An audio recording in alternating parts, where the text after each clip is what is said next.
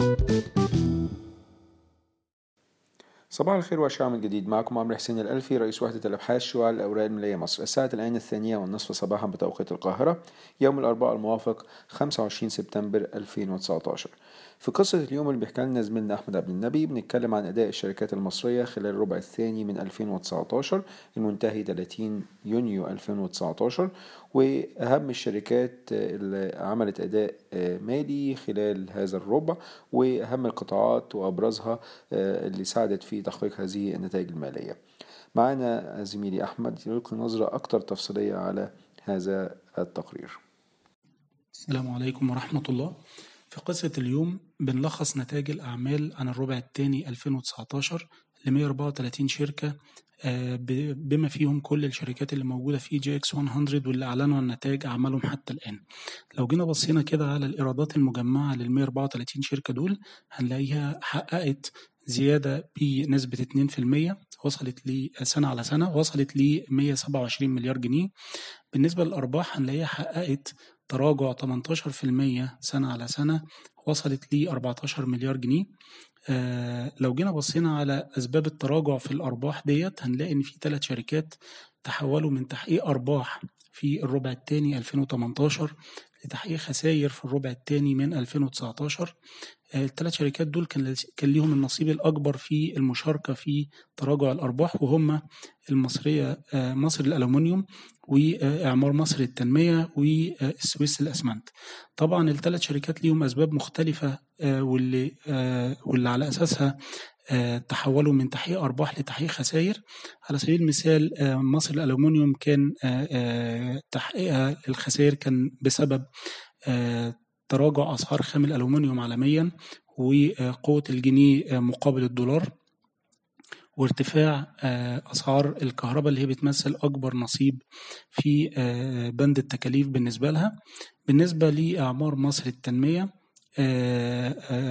تحولوا لصافي لتحقيق صافي خسائر في الربع الثاني بسبب إن هم دفعوا وان اوف ايتم كده أو بند غير متكرر في إبريل 2019 بقيمة 878 مليون جنيه كتبرع لتنمية المناطق العشوائية في مصر.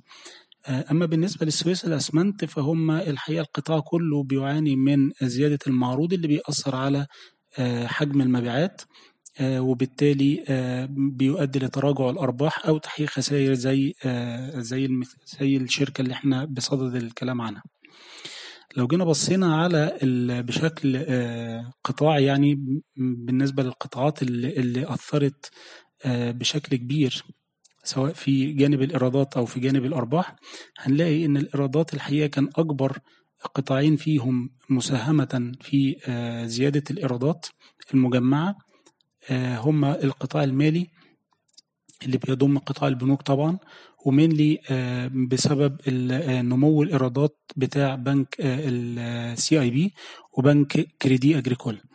القطاع الثاني من حيث المساهمة في نمو الإيرادات كان القطاع ال health care أو الرعاية الصحية وكان أكبر شركتين جوه القطاع ده مساهمة في نمو الإيرادات كان شركة ابن سينا وشركة إبيكو للأدوية. بالنسبة لجانب الأرباح كان أكبر قطاعين مساهمة في الأرباح المجمعة هو القطاع المالي برضو. وكان بسبب برضو النمو الكبير في أرباح بنك السي اي بي وتاني بنك بعديه في قائمة البنوك الأكثر مش الأكثر تأثيرا يعني في نمو الأرباح كان بنك قطر الأهلي.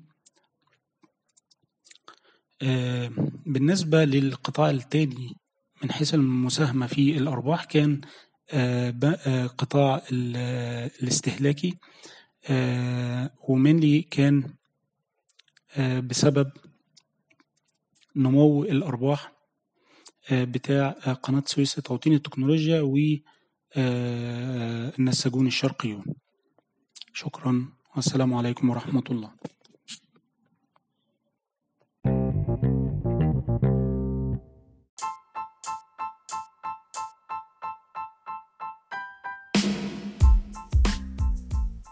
أن هذا الملخص الصوتي هو لأغراض المعرفة فقط ولا يمكن اعتباره عرض شراء أو بيع أو إدارة استثمارات أو خدمات استشارية. ينصح باستشارة مستشارك المالي قبل اتخاذ أي قرار استثماري.